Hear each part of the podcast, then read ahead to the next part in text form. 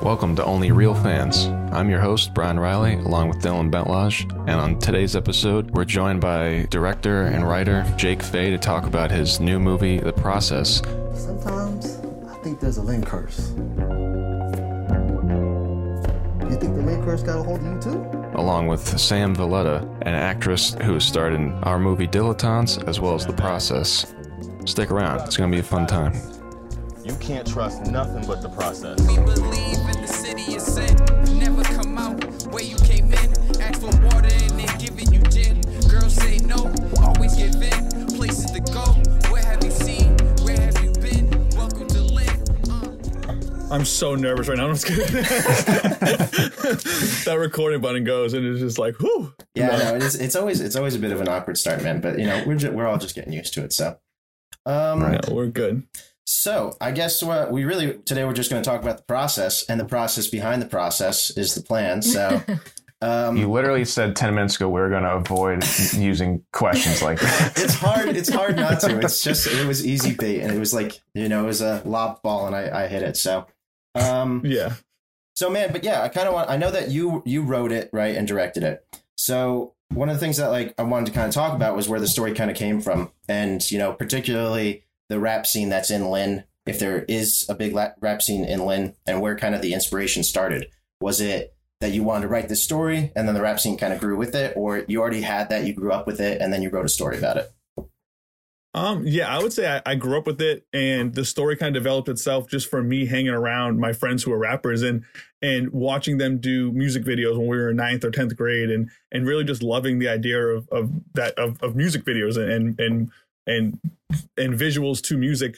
So I always thought there was just a great story in an underground rapper, these, you know, the SoundCloud rapper generation where everyone can now go out and make a professional sounding song. It's very tangible now.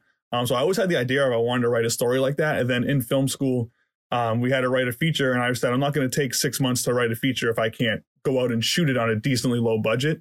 So it was a perfect opportunity to now go write this film. Knowing when I was writing it, I was super specific to Lynn. And the cool part about that was then I got to go, you know, 4 years later, lock those locations that I wrote, you know, 4 to 5 years previously. So that was a really cool experience. But yeah, the story was always there growing up with friends of mine that rapped. It seemed like everyone rapped. You know, it's a cliche, you either rapped or played basketball, but people really did do that in Lynn, you know? Rap or go to the league. Exactly, yeah. So the story was always there. I grew up with guys that all, you know, I was definitely biased to it, but they were great rappers, and I believed in the music. And a lot of the people that I reached out to early on that got to hear the music, that's, you know, how they came on board. They said they believed in the music as well. So the story was from the jump. I always knew I wanted to tell this raw story of rappers. So growing up with these guys, the story was there. Yeah, I don't know. I rambled a little bit there, but lost my train of thought. But it's kind of interesting. It's interesting though that you say that, because in this generation of anyone can go out and put music on SoundCloud, it's very similar to like film in the sense of it's so much easier nowadays to just go out and make a professional looking movie. So to take that jump it's our version of what those SoundCloud rappers are doing, right? So you took that jump with this film, which is really cool. But so when you were casting people to do this, I know your lead guy, Brian, I talked about it a little bit beforehand. He was an actual actor, right? I don't know his name. Jason. Yeah, Jason. But the rest of your cast, a lot of them are actually the rappers that were writing those songs, correct? Yeah. So I wrote it specifically to the guys that I grew up with and knowing who I wanted to cast with. And one of the main, the leads I was going to cast was another rapper. And he was getting busy and he was traveling a lot with his music. And I just kind of had to pull the plug on giving the lead to another rapper. I just got a little nervous, and it's always something I think about all the time, like what would happen if I did go ahead and cast that rapper.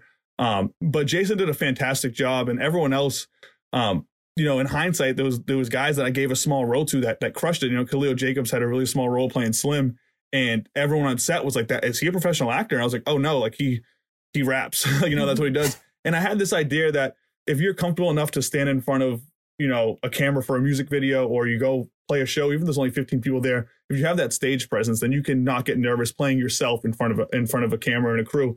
So those guys just stepped up and just did a great job, and they basically, you know, were playing themselves. Adam Long, who played Winston, I wrote that character just literally for Adam, and he read it in like 25 minutes and got back to me. He was like, "Literally, you wrote that.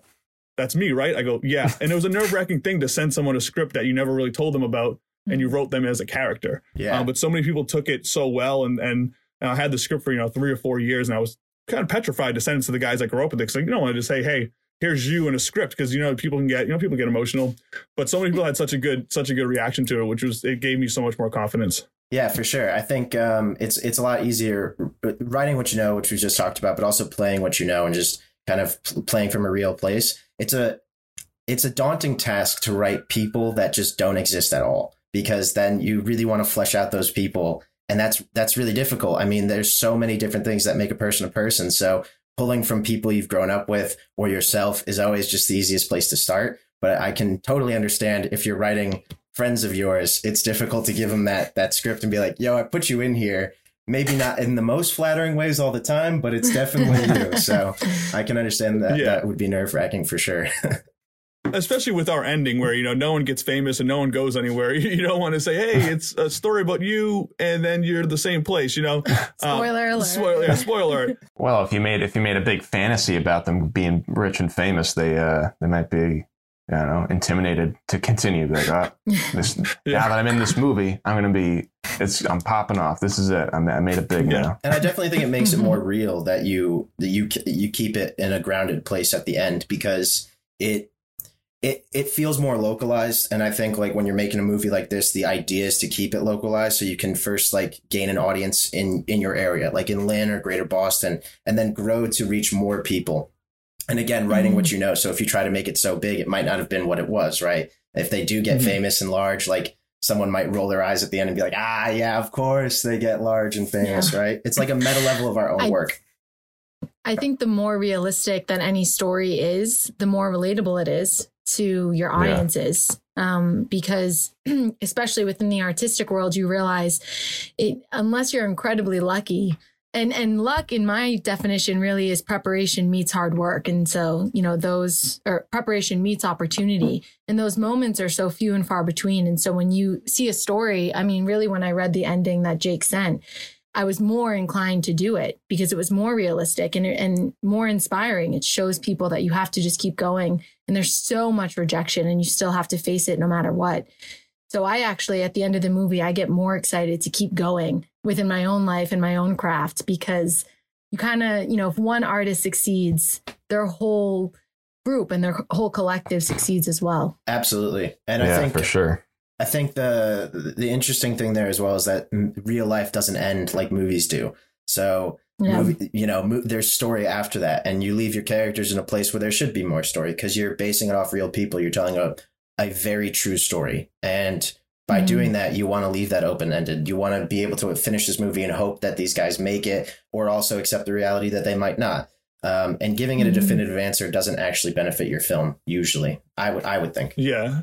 No, and as a I don't consider myself a film snob. I think there's classics I've never seen and maybe I'll never will see, but I always have loved German film, German cinema and post-World War II German films, where it's a mundane story of people living, and there's pain and there's happiness and there's everything mixed in, and then it just cuts to black and there's the credits.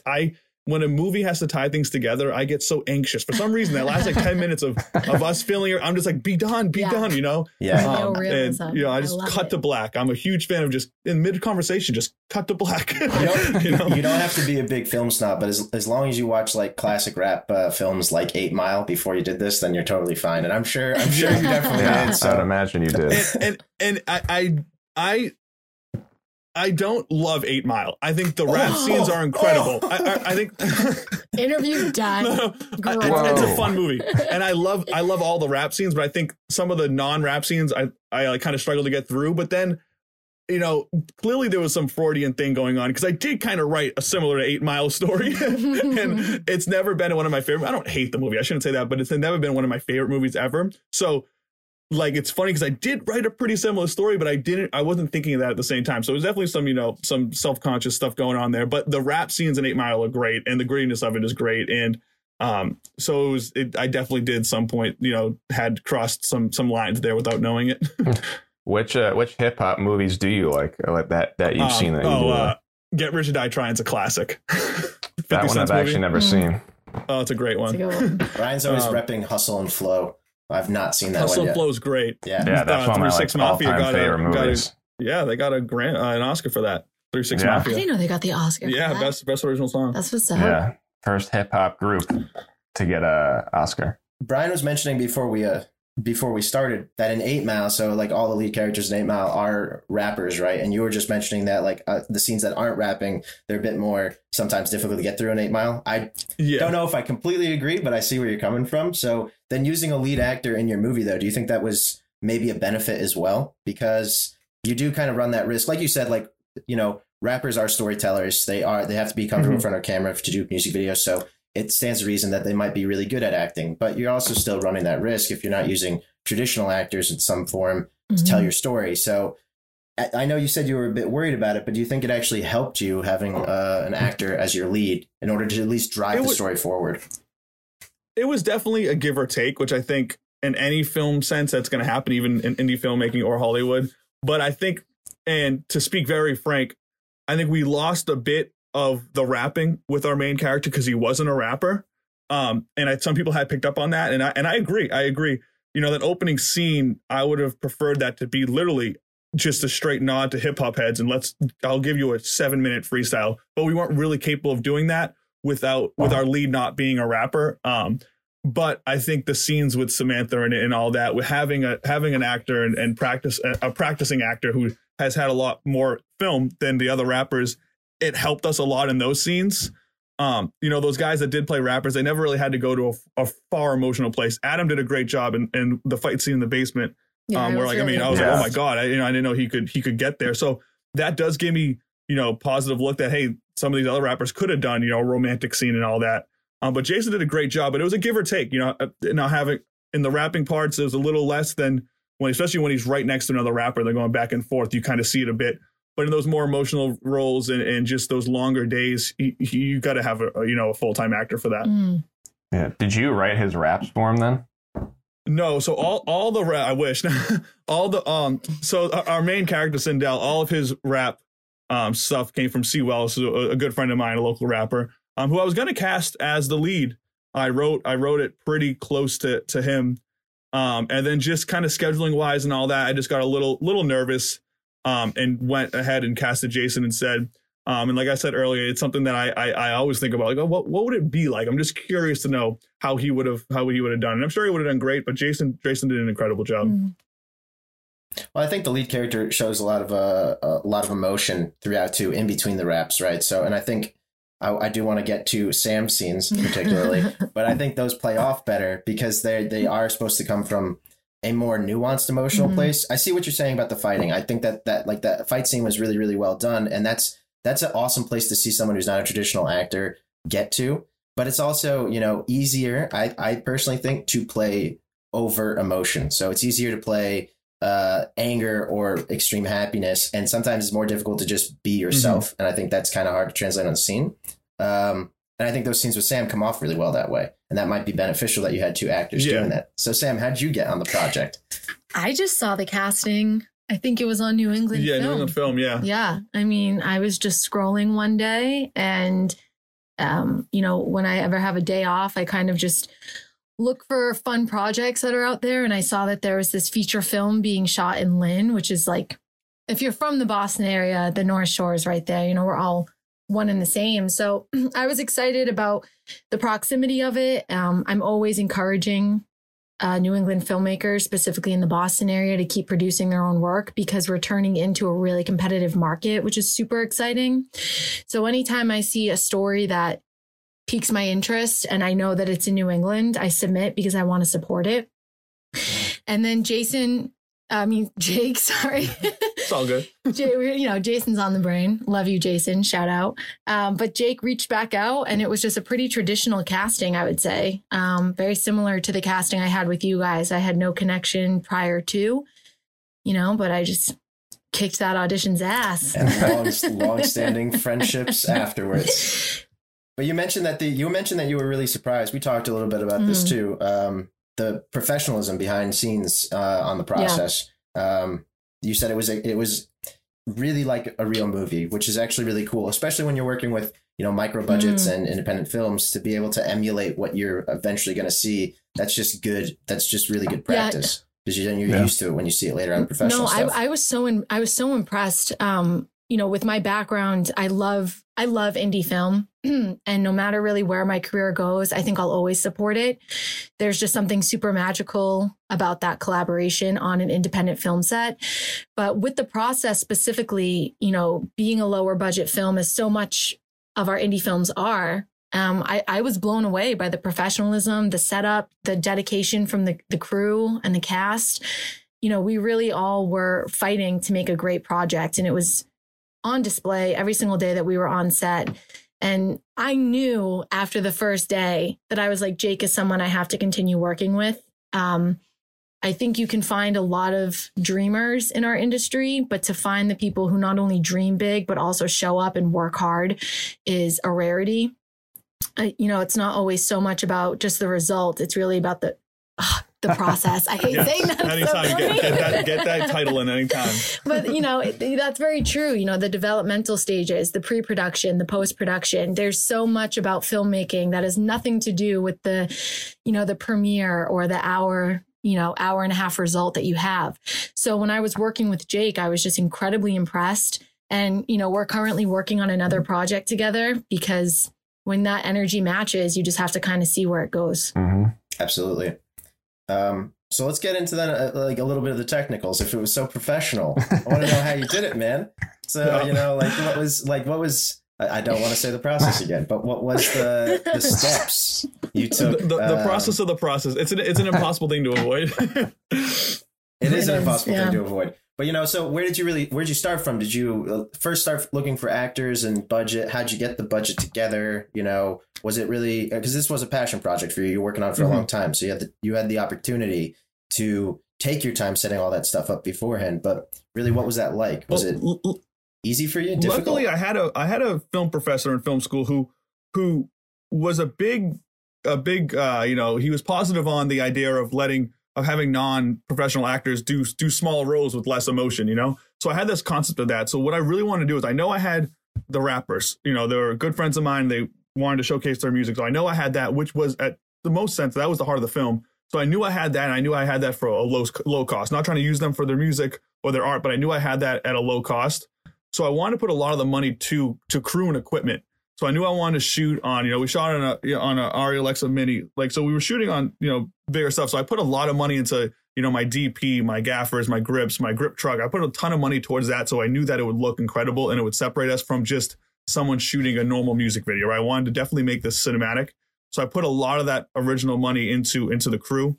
And then I casted all of my really main people for either for free or for very little. And then I brought in the professional actors who were going to play these small roles. I would give them, you know, the union low rate. And so, like I said, a lot of that money I wanted to go to the look because I knew I could finagle, and not in a creepy way, but finagle the other things. You know, I got locations. I thought I wrote the script to be shootable, and then I ended up with like 34 locations. So I ended up getting all those for basically free, just from, you know, having a name in the city and people know me. So that was super helpful. So it really just had to get super creative with how to spend the money and where to put the money and how to not cut corners, but how to get discounts, you know, in an I scratch your back, you scratch my back sort of way. Yeah, we've been there before. Yeah, absolutely. It's always a challenge trying to, like, I think limit characters, like limit how many people you have to work with, and also locations, like the less locations. I mean, you learn this in film school too. The less locations, the less people. It's just easier on yourself, but you do have actually quite a lot of characters in your film, so you somehow still managed to get all those guys casted and on screen. What was the furthest you had to travel to get anything done? Was it all in the general area, or did you have to go far for one thing? We shot, I like to say shot on location in Lynn, Massachusetts, but we did shoot one scene at my high school. I played basketball in high school, and I ended up going to a prep school in Chestnut Hill, so we got to shoot in their cafeteria, which is a gorgeous building, and they were super helpful, and you know, we got to shoot there for free, and they put us on their insurance. And I went and spoke to the students, kind of, again, I scratch your back, you scratch my back sort of thing. I feel like that could be like a creepy saying. I shouldn't keep saying that. It just sounds, every time I say it, it sounds gross. I got to figure out another way, you know. I help you out, you help me. Yeah, exactly. And then we shot in, I think it was Studio 54 and Plaid Dog Recording Studio in Austin. I was where that, the really, I know I wanted to make a big difference between a really professional studio, and then we shoot a little bit in the Lynn YMCA studio. So showing that contrast. So we left the city just for 2 half days. Yeah. The rest of it was all nice. Which I thought to be really impressive, because 99% of the films that I've been on, they're trying to represent the place, and we're nowhere near it. We're hours away. Yep. And so when you were on set, you could really feel the energy. You know, there was a couple of family or friends that would stop by, of people that were in the cast and crew. And it was just a super warm and welcoming set to be on, because as Jake mentioned, he really did have the city supporting him. And it was so evident every single day that we were on set, and it just made us all, it pushed us all to want to make an even better film.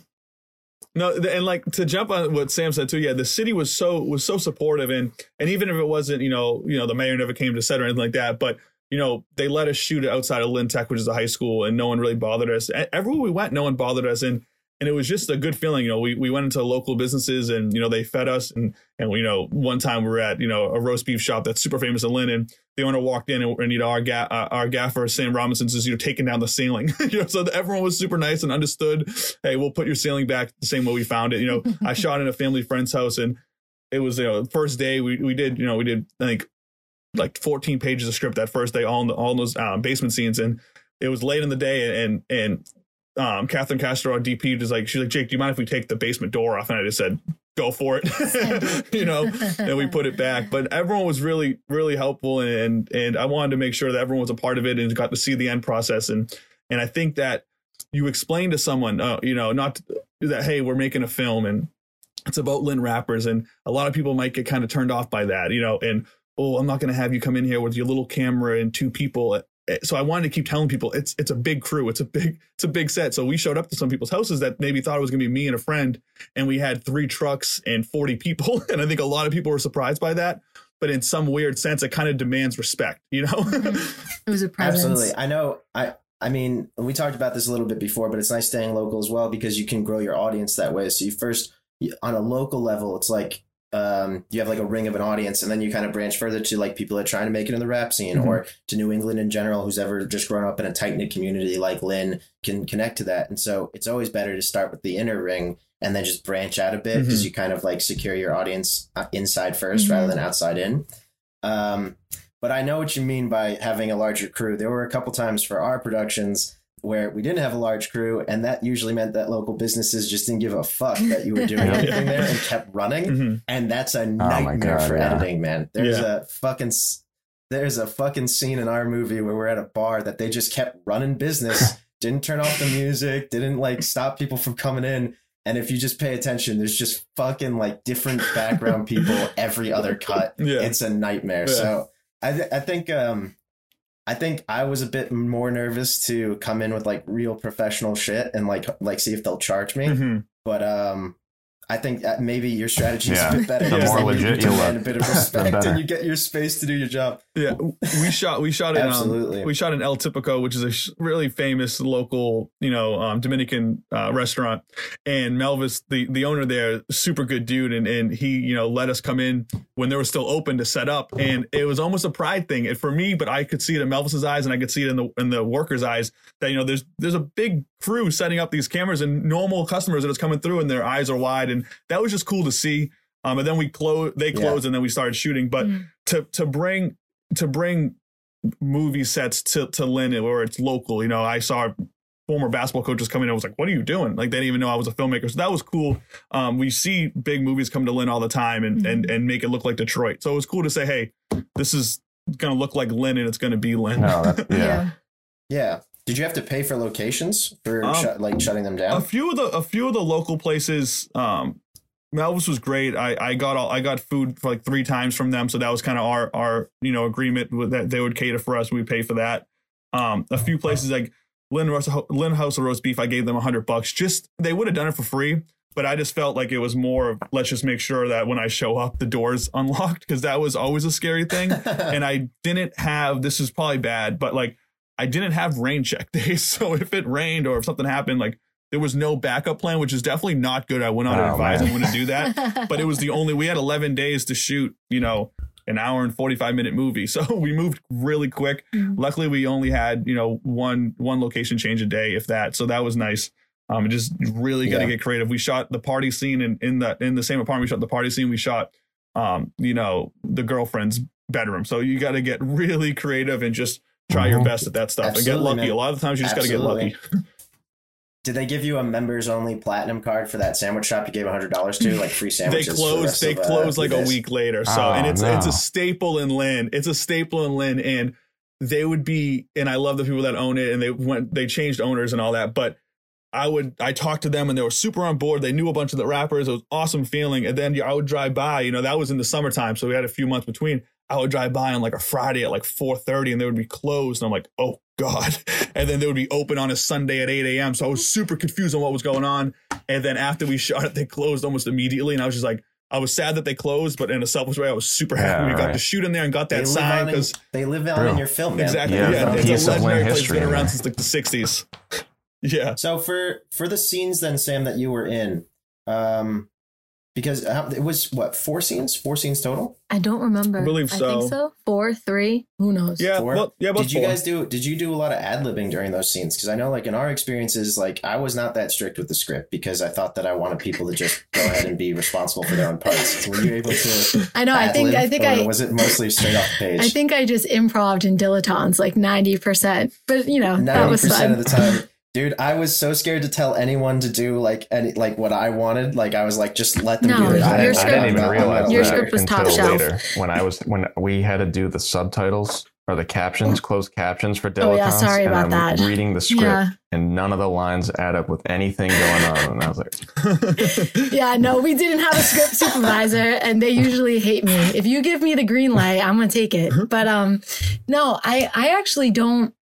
I'm kind of embarrassed to say I don't really remember. I stayed pretty good on, and to come to Sam's, I don't mean to cut you off, but to come to Sam's rescue a little bit here was, and so Jason, our lead, who I love, and he did an incredible job. He was working at a job and he was on set for 12 hours a day. Yeah. I don't know how he did it. I don't think he slept.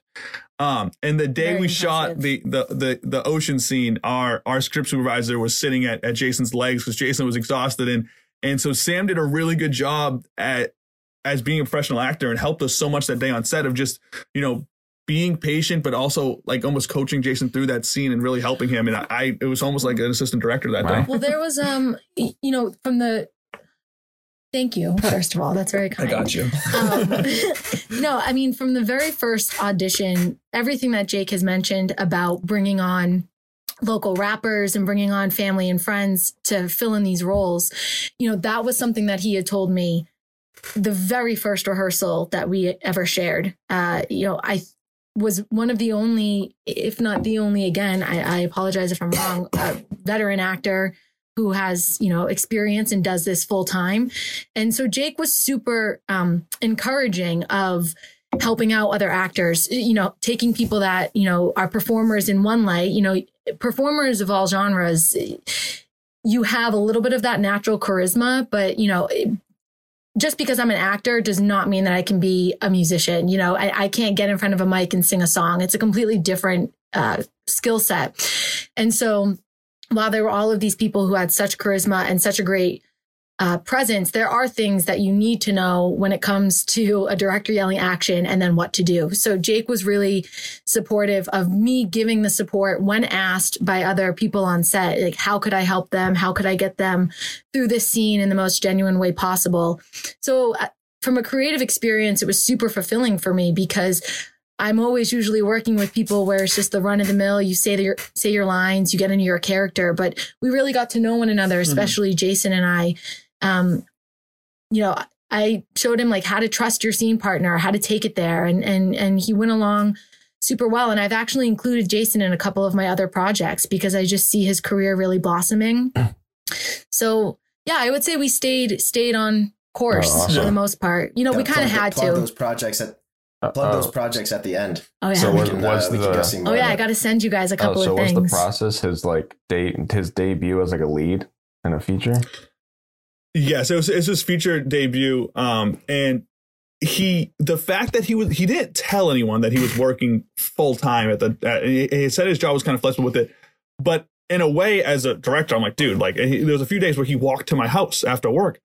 We have PAs, we'll go get you too. But in some weird way, it was that grit that made his character and made his personality as just a human that I loved, and that that was a really cool experience. I would vouch for that kid for the rest of my life because he he was walking to set and not telling anyone, you know, like that's just an incredible thing that we have this huge production and he's just real at the core. And that was just really cool to see. He's very generous when you have a scene with him or when you're on set with him. He's incredibly supportive of other filmmakers. And, you know, I put him in another film that I'm working on and he was on set for 12 hours, no qualms, did whatever he could do. And, you know, those are the type of people that you need, especially in the independent world, because we're all, you know, it's so corny to say, but we're all in this together.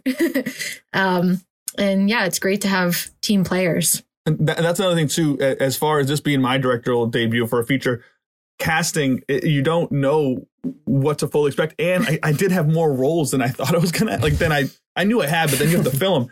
And so always the case, man. Yeah, you get an actor like Sam on board and you're like, oh fuck, like I should have wrote her 10 more scenes, you know, or people don't value. You know, we've talked about it and Dylan, you know, I'm sure we talked about it when we were doing Dilettantes. Like I'm dabble in producing and writing and I understand the other positions that are involved on a film set, but I am an actor first. And I definitely think, you know, I can't stand actors as much as the next person. The ego is just ridiculous.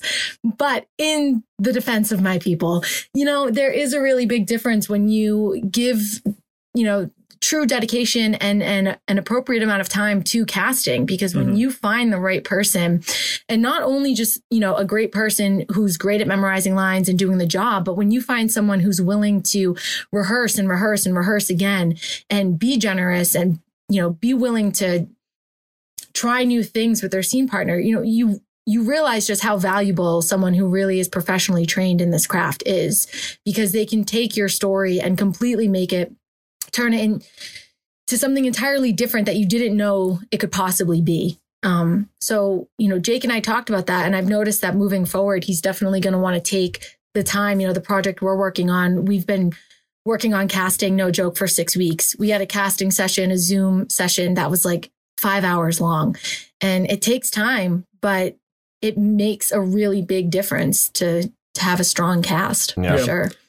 And like I hired for later on in the process of casting these roles, Vak Harris, who played Daryl.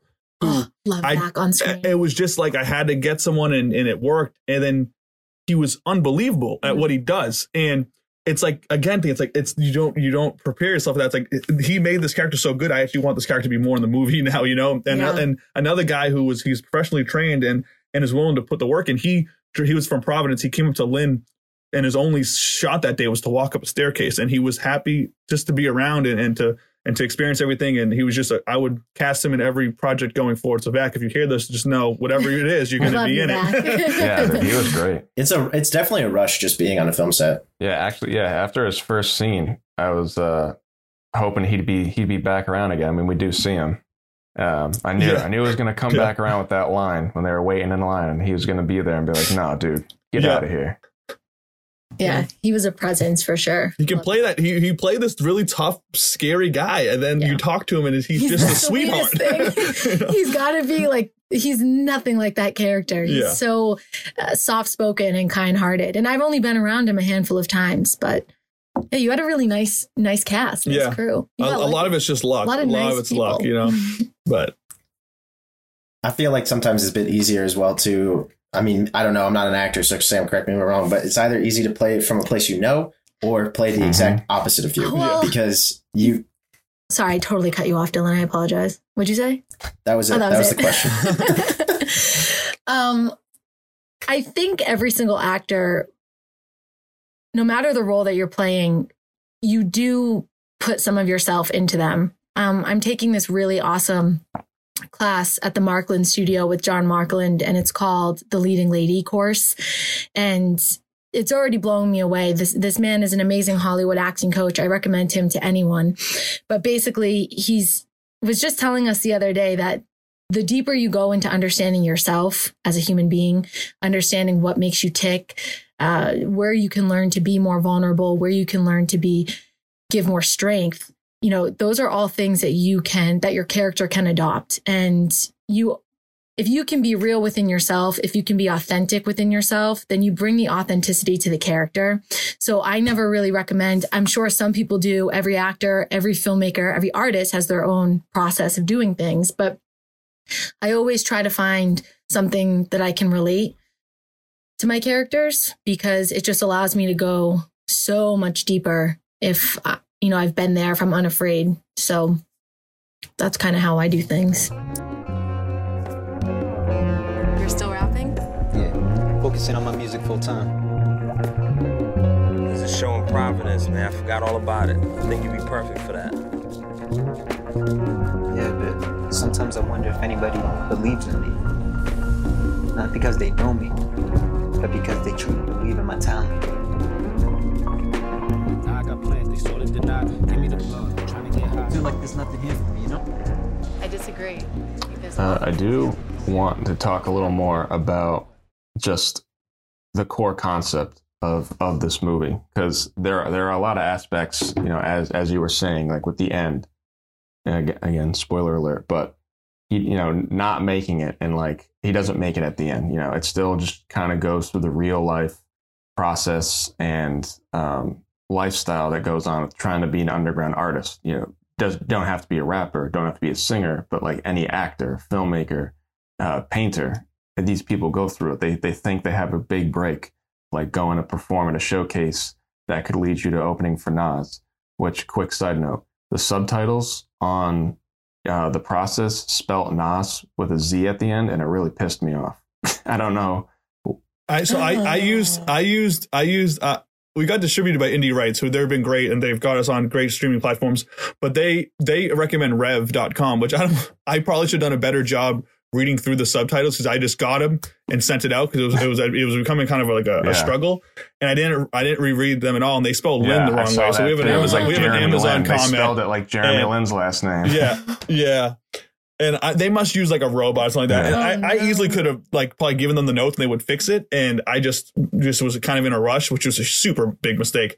But yeah, no. And they also, and not to go down some a realm we shouldn't go down, but they also used the hard R and the N word, which is an issue with me. And it's just something that I regret straight up. And hopefully, if, you know, we've got to somehow try to fix this, you know, but there's a few things there that definitely reread, proofread your subtitles when you have an outside company do it, is what I've learned. It made.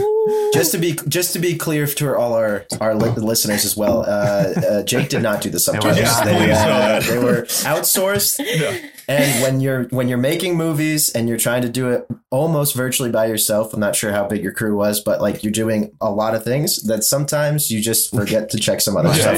If I mainly do the subtitles myself, I would have done the same thing, because it sucks ass. It is the worst part of any film is writing those in, especially when the script is so improvised and you have to listen to every scene like three times to make sure you wrote it exactly as it is. But also, these people misspelled Sam's character's name. They called her him instead of M.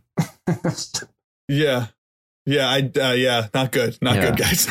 but anyway, going back to that whole thing, though, you know, not to put you on blast, but there are people on like IMDb who made these comments who are saying like, you know, that you don't know what you're talking about, that you can just go on Spotify and like upload music. You still have to work like a full-time job and stuff and trying to make it. But like, I've been in the underground rap scene before, you know. I did it like a friend of mine in college just for fun. And these showcases, these types of like opening acts and stuff that you get, like, yeah, you can go on SoundCloud, you go on Spotify, but that doesn't get you anything. It's just a platform for people to maybe discover you with your fingers crossed. But any underground rapper, especially in Lynn, Massachusetts, or like Rhode Island, like where I was, you find these opportunities and you think they're the one because it's a big name and it could put you on the spot. And it's like, it hurts when you don't get it. Like we were trying to open, we had an opportunity to open for Joe Budden in Providence. And and if you or your friends who are rappers know anything about these types of underground like opening gigs, they're a ripoff. They're not even worth the time or the effort, but you think they are. But we had to sell at least 30 tickets in order to get the spot. And we didn't come close because everyone we knew were college kids who didn't want to spend money on anything, let alone, you know, these rappers who they were friends with but didn't really like listen to their music or anything like that. So it was like you couldn't get the support. And we eventually ended getting, we got like 30 or like 28 tickets or something sold through like consistent begging and shit. from all these people. And we go to the venue and you're like, you didn't do it on time. You're not opening for him. So it was like, it's like a process of like telling all these people like, all right, we're not opening for Joe Budden anymore. Sorry about that. Hopefully you get your money back. If not, we'll reimburse you. And it just sucked. Yeah. However, no, and that was the thing. Growing up and, you know, being in high school and not even being old enough to go to the clubs, we would go, me, C Wells, Adam Long, and different Lynn rappers. I wasn't a rapper. I was just there to support them, and those were my boys. But yeah, like this was, like you said, I wrote this for them to contest, to open up for Nas, and literally in Providence, and literally I went and we all drove to Providence, and it was a contest to open up for Joey Badss. Nas is my favorite rapper. I had to put him in there. But yeah, it's this thing. And to go on those IMDb comments, I saw those 2 1-star reviews, and I was reading it and I was like, you know, it is what it is. They're definitely trolls. But like, yeah, absolutely. They didn't watch the movie, because it was nothing about, it was literally the most mundane story, an anticlimactic story about being an indie artist. I'm like, what is those even about? And they were pretty long, but that's going to happen. It comes with it. You can't stop it. In some sense, it's kind of entertaining. But I was really thrown off by that. We had friends recently like applying to festivals, and something very similar happened to them. I won't go into the details on that, but kind of what like I argued and what we kind of came to the realization of is that any sort of press like that as well is just press, right? So it means that people are noticing your stuff. And when you're starting out, I'm personally not someone too picky to have that on either side. If it's a very strong reaction, it's still a reaction. And you could hope to God that if you're getting some really negative reactions in some circles, you're going to get really positive reactions in other circles. I think that equally balances out. So, you know, that's just part of the But process. Yeah, you're right. They're talking about it. Right. Yeah, I played Division I basketball at a pretty high level, and I've had things written about me. They had blogs, so I have pretty tough skin when it comes to that. So you kind of laugh it off, but yeah, it's at least it's someone just commenting on your stuff. Yeah, that's always kind of cool. Right. You work in the right way to get them to even give your movie more than in a single like thought in their head. And that's what matters. Granted, it didn't sound like they watched it all, because they were talking about like it basically, I read it right as I was watching it, and it made me think that it ends with this guy, like he gets to the opening, Nas meets him, somehow you get a Nas cameo, and he's like, hey man, you want to get signed to Mass Appeal? And then all of a sudden he's a huge artist from that. But that was not the case. So, all right, these people have no idea what they're talking about. This is very accurate to like the life of an underground rapper. It's always the people who don't know a person or have no content that are the ones that are trying to shit on someone's work. Yeah. Like you have nothing better to do. You haven't even watched it. Yeah. And as far as hip hop movies go, the past, I don't know, 15 years, I might be missing a few, but like they've mostly been biopics. So I'm like, this is kind of cool. Like, yeah, we had 8 Mile was what, 01 or 02 or 03, something like that. So I'm like, we're giving you something closer to that. We're not giving you, which, you know, Straight Outta Compton was a great movie, but it was a biopic. This was just like, hey, these are just guys in your backyard that are really good at rapping, and they're going to go through a lot to make their music. So I'm like, it was just like, what are you talking? There's no CEOs coming into Lynn. Like, this is maybe a weird comparison, but I had a class back in college where we had to do a whole week. It was genre studies, whole week on gangster rap films, Straight Outta Compton just come out, and mafia movies. And the argument there that we're talking about is like mafia movies that kind of glamorize the life and like the style, and then people start to falsely remember those as what it was like. So example would be The Godfather. Like, what was mafia people like back then? Was it actually like The Godfather, or are they just misremembering because of the medium? And the argument still came up with Straight Outta Compton. Does it do the same thing? Was like the gangster aspect of it there first, or did the music then come and people started misremembering how that starts up? But I think the difference there, if you're going to make that comparison, is like your movie's more like Sopranos, which I just finished watching. It's much more realistic and gritty, and gives you kind of the real look at what like trying to become a famous rapper and like a tight knit community would be like. It's not a glamorized biopic. And you're right. We haven't had that many movies, particularly, I can't remember, maybe Brian knows, in the rap genre that have done that recently, besides maybe 8 Mile, but that's 20 years ago. I can't think of many. There are Netflix originals that like didn't really take off, like Dumpling. Dope was something like that, right? Dope is probably like the most successful and like closest to it without actually being it. Because it's just about these kids and a rock band. Blindspotting had rap in it.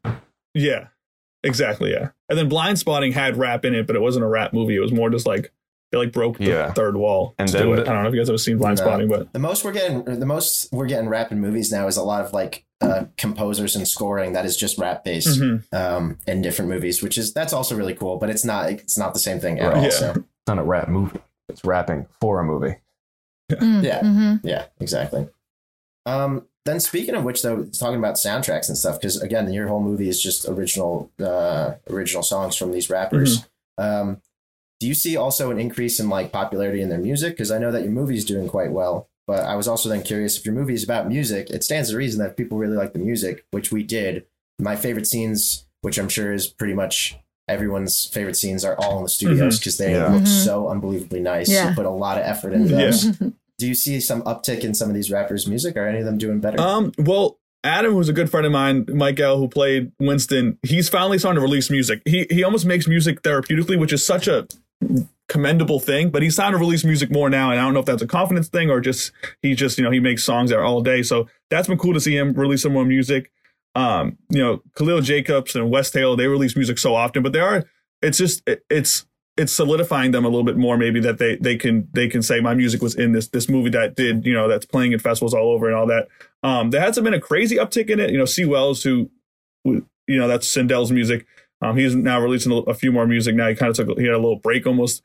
So there's not been a huge uptick in it, but their consistency of making music is still there, which is at the core of it is pretty authentic. But there's been a little bit of it. I've had random people, like someone messaged us on YouTube and saying like, this is, a fan from Louisiana. When's the soundtrack coming out? We're trying to work on the soundtrack. It's just a little tricky with, trying to put, 18 rappers on one album and making sure everyone's happy. But everyone's been really nice with that. I just get a little nervous with it, But so hopefully we'll have a soundtrack up soon, and that would be helpful because people have been asking for it. To that, but a lot of great songs. Definitely, yeah, we got to get it out. We've been waiting. Actually, I do have a question. On one and like you said, one of the songs from Adam or Mike L, and in the credits it said it was with Nick Mira. I don't know if you know the background of that song or not. Smoothness was the name of it, but like, do you know if that was like the producer Nick Mira? Because like he's a pretty big producer. So I think. What happened there, and no one sue us, I think he might have took a sound from it, so then we kind of just put him in. So kinda if it ever happened, he wouldn't be upset. Pat on the back, like fingers crossed, no copyright thing. Like little footnote, like the old Joey Badss tapes that say like produced by MF Doom, but he just took the MF Doom beat from one of his beat tapes and rapped over it. Yeah, he wasn't in the studio with MF Doom. Yeah, exactly. No, that's what we did. I had Adam send me, Mike Ellie, he sent me like, 50 beats for this, and we used so much of his music, which was great. And that was like the one that he might have like used the sample. He like forgot it. I don't know, but then he just like just put his name on it so no one gets upset. So we did that. Well, if he ever catches wind of it, and I think he's a pretty chill dude. I don't know him personally or anything like that. Yeah. But I think he's too young to give a damn about it. But he catches wind. It's like, one of my beats was used on here. I'll promote this movie. See what happens. Yeah, exactly. Yeah.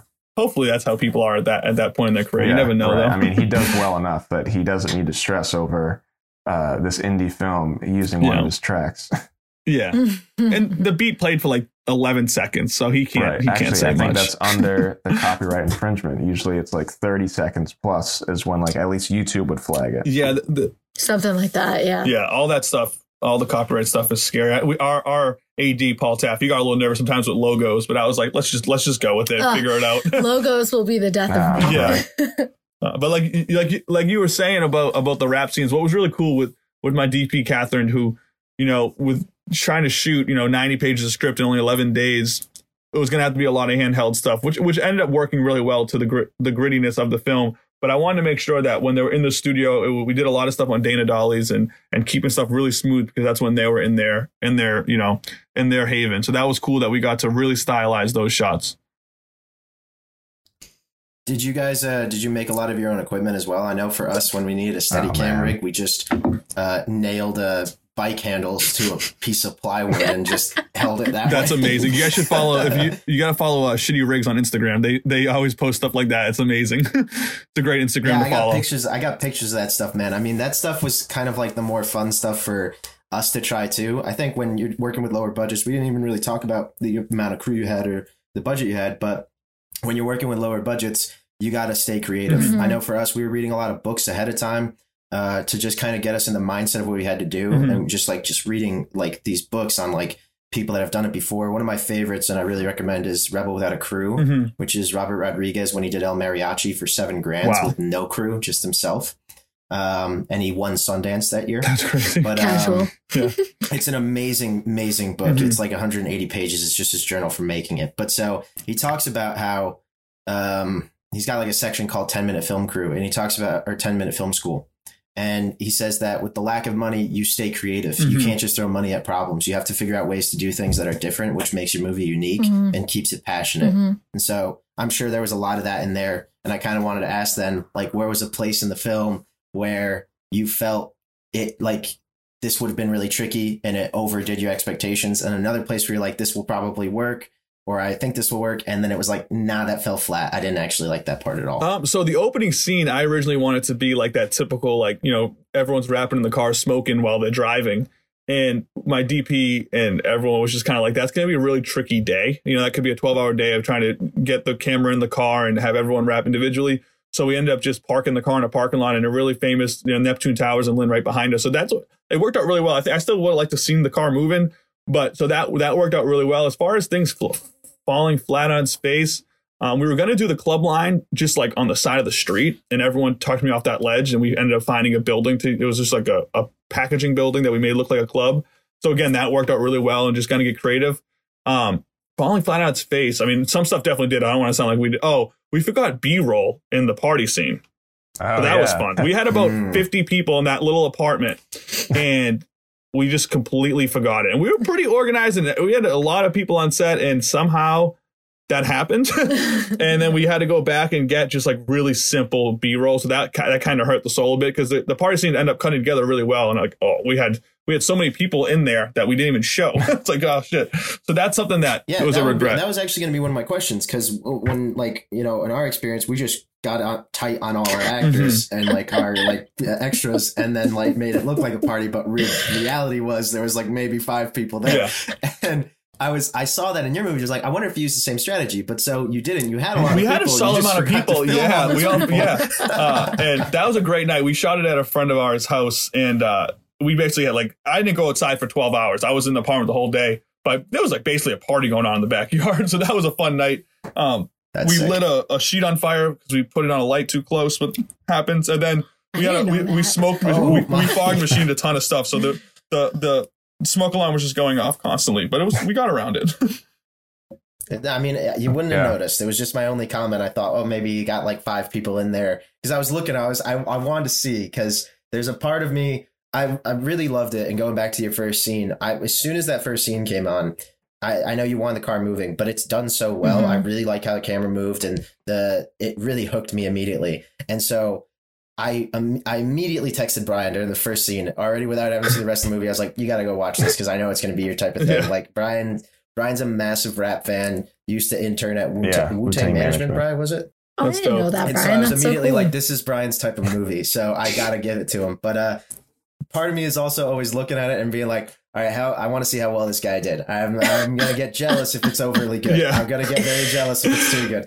And so I was looking for those that stuff. But the party scene came out great, man. Yeah. I mean, regardless, it didn't need B-roll. It was definitely didn't need B-roll. Really, you didn't really need mm-hmm. the B-roll. Yeah. No. And I kind of liked it too. We had because well, my bad. So, I mean, we had extras like down on the porch, and Paul, our AD, was bringing up, you know, extras when we needed them. It's like I can't believe we didn't get B-roll. We had extras waiting outside that would just die again in the movie. And I was just like, oh, my God. It was one of those hiccups where a 12-hour day, and it's just something it's just so small. And our editor, who edits full-time at Ethan Allen for the commercial, is a really creative person. Kyle Rogers, who's great. He only got to be on set for like 3 days. So when he was on set that one of those days, he was like, oh, we got to get B-roll for the party, right? Oh, God, we forgot. And so he ended up coming up and kind of helping out. I think it's also... when we were doing Dilettantes, so yeah. I feel you. That was Marina. She was all about that. But I think she just like leave, and I just see her like by the river just like filming stuff. And I'm like, what is she doing? I was like, oh, she's making B-roll. We need that. That's honestly... Yep. That's honestly probably the genius, one of the more genius things. Our DP on our film would walk back to like home base rather than drive back with us, and just walk down like the Esplanade and get a bunch of beautiful shots. She's a visionary. Marina's an absolute visionary. She's something really, special. Really great. Yeah. But going back to that party scene, I think it worked well, man, on another level too, because like sometimes those parties do fall flat. So if it even looks that way, it's not a problem. It actually works to the idea of a tight knit community and not like this like massive rager. Type like thing, you know, and you kind of want to focus on what's like being said anyway. So those B-roll shots add up to a little bit extra in your film, but they don't make or break it, right? Which is, that's how you got to judge it. No, if it doesn't work out, you're gonna be like, is this pivotal to what I'm trying to get across? No, then I'm gonna move on. And with an 11-day schedule, we didn't write in any days or any time for B-roll, so I would have liked, you know, a lot more B-roll just to have, but it's just one of those things that it's just one of those confines you have to find a rhythm in, and just, okay, we don't have this. And there was times where Catherine would go walk, or, you know, we'd drive around the car if we finished a few hours or a few minutes early. But yeah, B-roll is always tricky, but it's in the edit. It's like, hey, we can't get it because we can't rent that camera again, because it's a very expensive camera, and you got to get creative with it. And sometimes confines like that are the best thing to have. Sam, were you already a rap fan before, or did you become more of a rap fan after? $1 million question. Yeah, just lie. Yeah, just this yes. No, for real. I'm trying to think if I care more. No, I mean, I've always been. I just have music playing 24/7. I literally don't care what genre it is. I don't have a preference for anything over anything else. I mean, I'll literally go through a classical piano piece, followed by some rap, followed by some singer-songwriter, and end the night with country. I don't know. Like, I just listen to everything. I have a super eclectic taste. But I want Sam featured on this album that you're going to release. Good. I want someone to write her a rap, and I want Sam to rap. She's doing all the ad-libs. She's got guest for us. I was the absolute most when I was in high school. Like, it's so embarrassing, and we can probably cut this from the podcast, but I had nickname. We're not going to. I had a nickname called V Money in high school, because I used to just get hammered and think that I was like the next rap god. Like, I was the one, the goat. But I will say, actually, you know, because I come from the Worcester area, so naturally I think my favorite rapper is Joyner. Like, no question about that. Makes sense, just from like relatability. But he's also, I think I've listened to the ADHD album more than I've listened to any other album in recent years. So I don't know. I guess I'm always looking for an artist with just relatability. I like someone who puts a story and a theme into all of their albums. I think a huge problem, which is one thing I love about this film, is that it is centered around music. And one thing that I can't stand about the streaming services and just really the younger generations is we sit down and we listen to a single, you know, a single after single after single. And people forget that there really is supposed to be a craft and a theme throughout an entire album. And so I'm a really big fan of buying records. I have a record player, and I just do start to finish. And so if there's a story of, you know, something from your childhood, or if there's some sort of theme where everything revolves around family, you know, I'm much more inclined to something that's a full body of work, which, again, you know, to reiterate Joyner's ADHD, I think that album did that perfectly. It's a story. It's very theatrical. And that's what I'm always looking for in any type of music. Did you listen to any of the songs from this film before you signed on to it, or no? No, I don't think I heard anything. The Table Read might have been the first time you heard something. Table Read. Yeah. What was the song that they played at Table in my city? In my city. Yeah, so yeah, for the Table Read I had a friend of mine, Edwin, who read the actions for it, and then whenever we got to a part where they're going to be in the studio, because we had all, I think it was like 30 of the actors, we played the song. And then we went back into the script, which was really cool. I forget, and I feel bad, but In My City, which song was that? That's like the main song. What's it called, though, for real? We like named it In My City. Oh, okay. So the song In My City. At the Table Read, I was like, okay, I signed on to a good project. Because I'm not going to lie, I was a little bit hesitant because I hadn't known...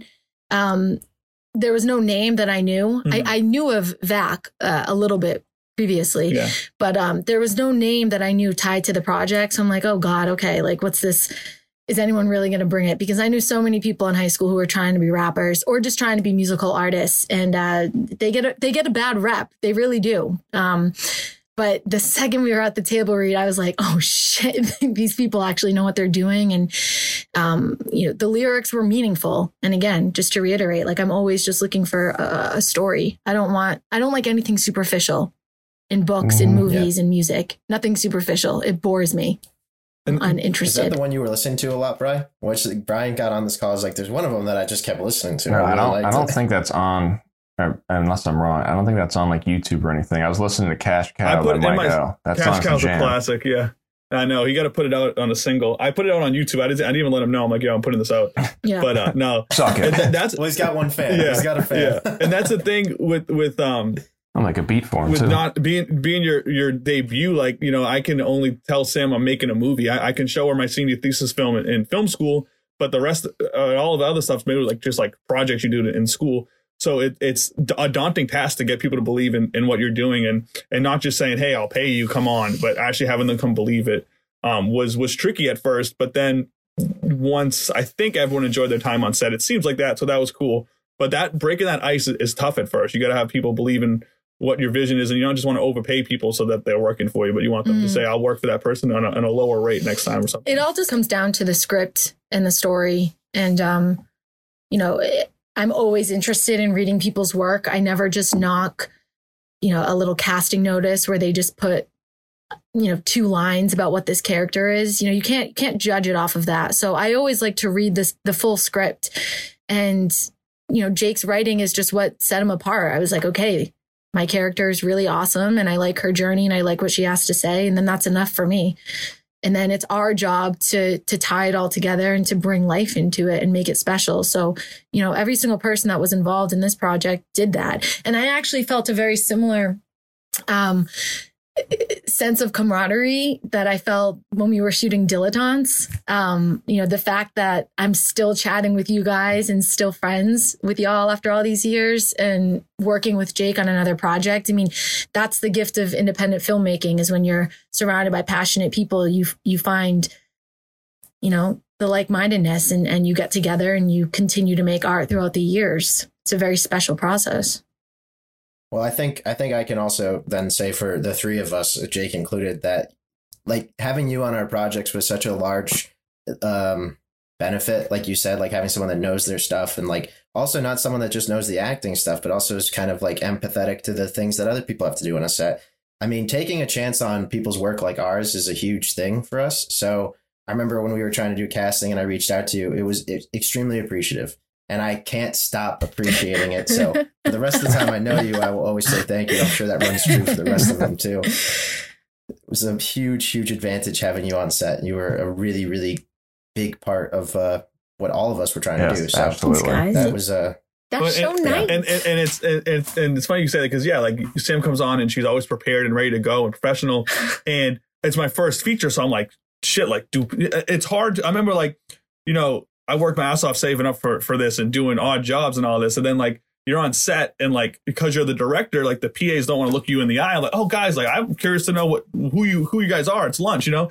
But then when Sam was off one day, she came on set and hung out with Marissa, our makeup artist. And I was like, oh shit, that has to be a good sign, you know? So that was cool, you know? Oh yeah, for sure. I mean, well, you're a very social bird. Yeah, right. Just like, sometimes you kind of can't, you got to kick me off set. But no, I mean, I think that's just a testament to the people that are around. And I always want to be in a creative mindset, and I'm inspired by other artists. I don't approach my industry at all with a competitive mindset. It's collaboration over competition any day.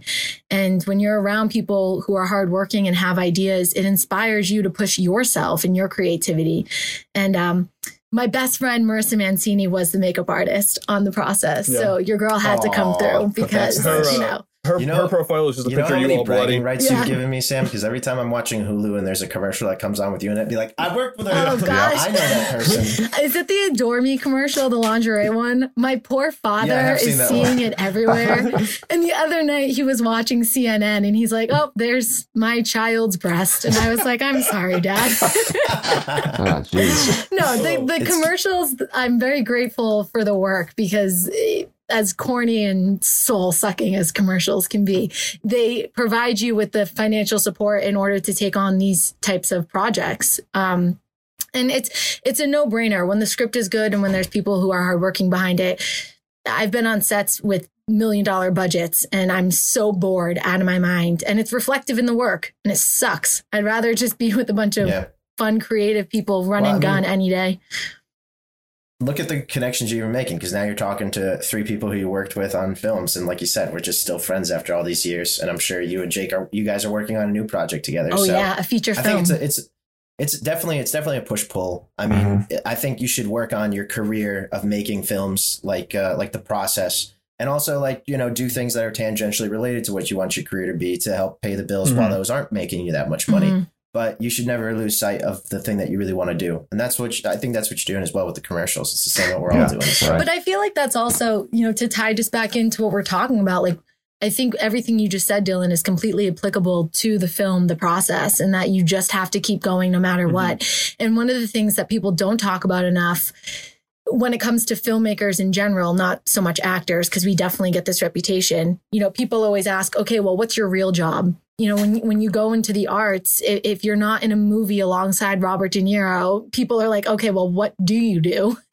And that can be really disheartening. So And Robert De Niro is quite old, so you only got a couple more years to get. I know, I gotta hurry up. You just can never be a professional actor. I know. Again. I gotta answer my calls. I gotta hurry up. I gotta get down to New York. But you know, when people get to actually see, you know, the 30-second commercials that you're seeing me in, and I was actually talking about this yesterday, people will see just a glimpse of your success, and they have no idea the insurmountable stress that we have to deal with 24/7. I mean, for the 30 seconds you see me on TV, I'm getting rejected 100 times a week. And I'm not exaggerating when I say that.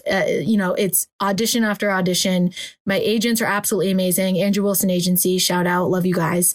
But there's only so much work to go around, and you just have to keep the faith, and you have to stay the course always. Well, this goes back, like going back to the film as well, Jake. This is like going to those rings of audiences, because I think even for someone like me, I'm not at all in the music world. I used to be in like bands and stuff.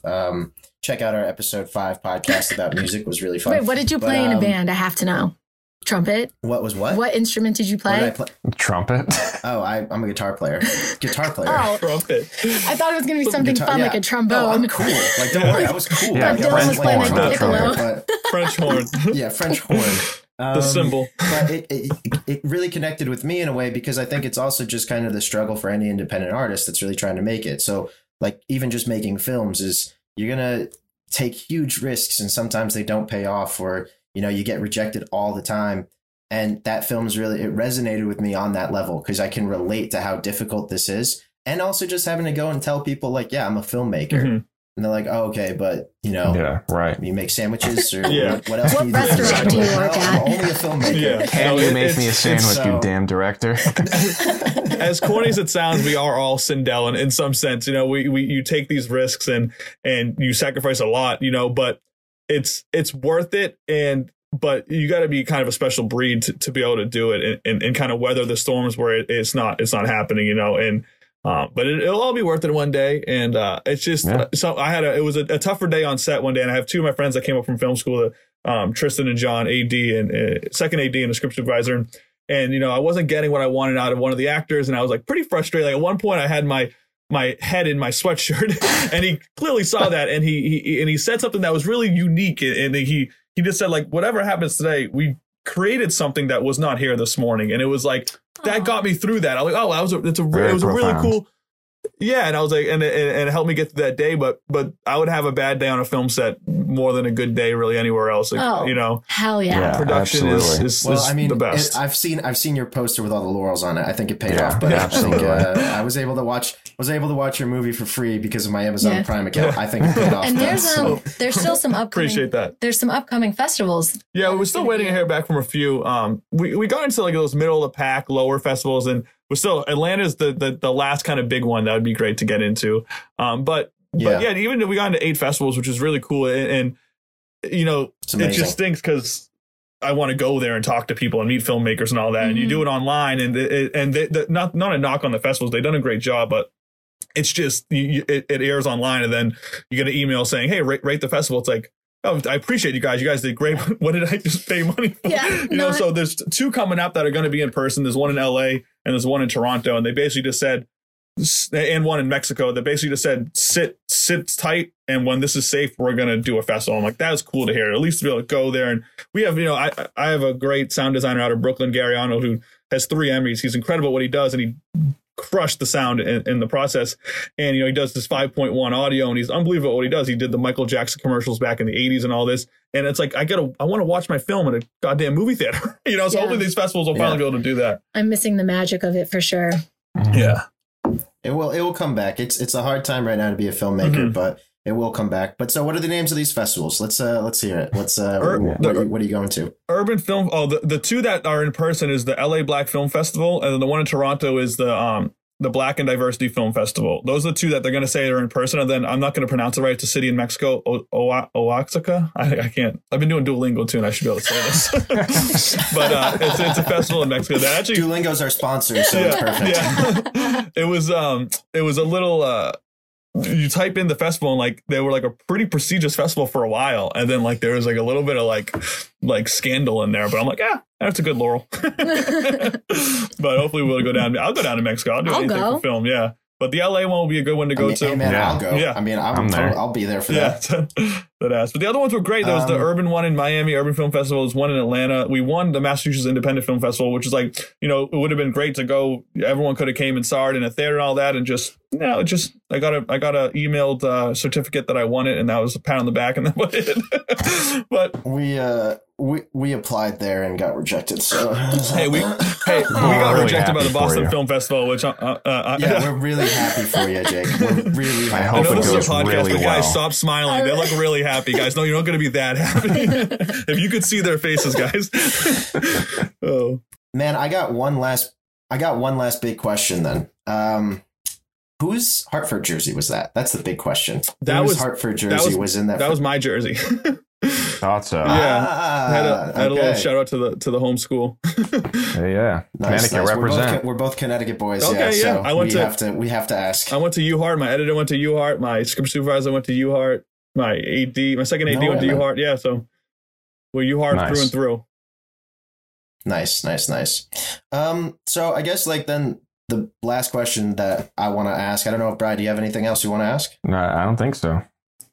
You go for it. The last thing I want to know then is what the next things are for the kid from Lynn and Sam Valletta. What are you guys working on? Money and the kid from Lynn. Yeah. You should, side note, when you redo the captions, that has to be Sam's name, even if it's not correct. I can't believe I dug that out of the grave. Do some ADR. Yeah. So we're working right now on a feature film called, I mean, we can say the name. Right? Yeah, we can say the name. I mean, we're writing it. Screw it. It's called Table for One. So we just finished our casting. We have a great crew that's coming on. It's being produced by Greater Boston Artists Collective. Shout out to my team and B Team Inspired Cinema. Yep. So we have that feature that we're currently working on. And then I have a climate change satire short film that's going to be coming out. There's a trailer being released on Earth Day. And be looking for that. So we're going to do a big event in the fall. And yeah, there's a lot of fun projects that are under wraps. And then I'm moving back to the U.S. in the fall. So if I'm able to attend, I will definitely attend. Okay, that's literally the best news I've heard. I'm going to text you when this podcast is done. I got to... let's hope that... I haven't told my boss yet. So if he listens to this, let's hope he doesn't hear that. And then besides Table for One, which me and Sam are you know, going over a lot, it's all dialogue. So we're shipping away at it. It's all dialogue. It's basically a filmed play. Yeah. It's like a 3-part play that's going to be filmed. So super artistic. I love it. And then I'm doing a feature-length documentary on Antonio Anderson, who grew up in Lynn. He played at the University of Memphis and played in the NBA, and he has a rare eye disease now, and he's deaf, and he coaches back in the city. So that's been a feature-length documentary has been it's a slow process, so you just kind of have to literally just like wait and get interviews. But we've already interviewed Penny Hardaway and Mike Miller, and we have a John Calipari interview coming up, a Derek Rose interview coming up. So that's been really cool. I don't know any of them, but I'm going to guess that they're from your mistakes, man. Learn from your mistakes. B-roll. Yes, B-roll. You're going to need a lot of B-roll. I got a really cool idea for B-roll on this one. B-roll shots. Yes. B-roll. You can get basketball roll, too. Thank you for clarification, Brian. I don't know if I'm going to go the NCAA is trying to charge me $200 a second for his national championship game, so we'll see how that goes. Oh, my God. Yeah. You just want to, like, film me at, like, a public court shooting and missing or something. You can do that, too. Some free B-roll. Yeah. Right, you're tall enough to just put it in the net. Yeah, I can dunk a little bit. Depends on the day. My knees will fall off. Yeah, no, we have a lot of fun projects coming up, but I'll definitely, I think I'll compare a lot of projects to the process in the next few years, because it really was such a, not to like toot your horn, but I definitely toot it. You know, but you know, there was just something really special about that film, and I'm super proud, especially with everything going on in the world right now. I'm incredibly proud of the process and just what it showed. I mean, the most special moment for me is when I showed up to the table read. Every single person sitting at that table looked different and came from a different background and had a different perspective on life. And there's a phrase that I live, you know, very closely by, and it's basically your world is not the world. And I think that empathy is such an important thing for all of us moving forward. And so if the process, you know, if you're not really a big rap music fan, or if you're not really a big, you know, grimy independent film fan, at least you can look at that story and you can see a positive message moving forward. And that's just inclusivity and diversity in all of our projects. And so for me, that was really unique and really special. And I'm very grateful that you let me be a part of it. So thank you. Appreciate that. It was, I would recommend the movie to everyone I know. Absolutely. Honestly, it was a really, really amazing freshman debut. It was your first feature, right? Yeah, so thank you. Really just awesome job, man. Yeah. And thank you so much for letting us interview. Absolutely. It's been a pleasure. This was a lot of fun. So thank you guys. Time to sign off then, I guess, guys. Watch The Process on Tubi TV and Prime Video now. Yeah. I just cashed out. Whole team of winners like I brought the pass out. Hey, big bank money coming in fast now. Yeah. In the city, I'm a cash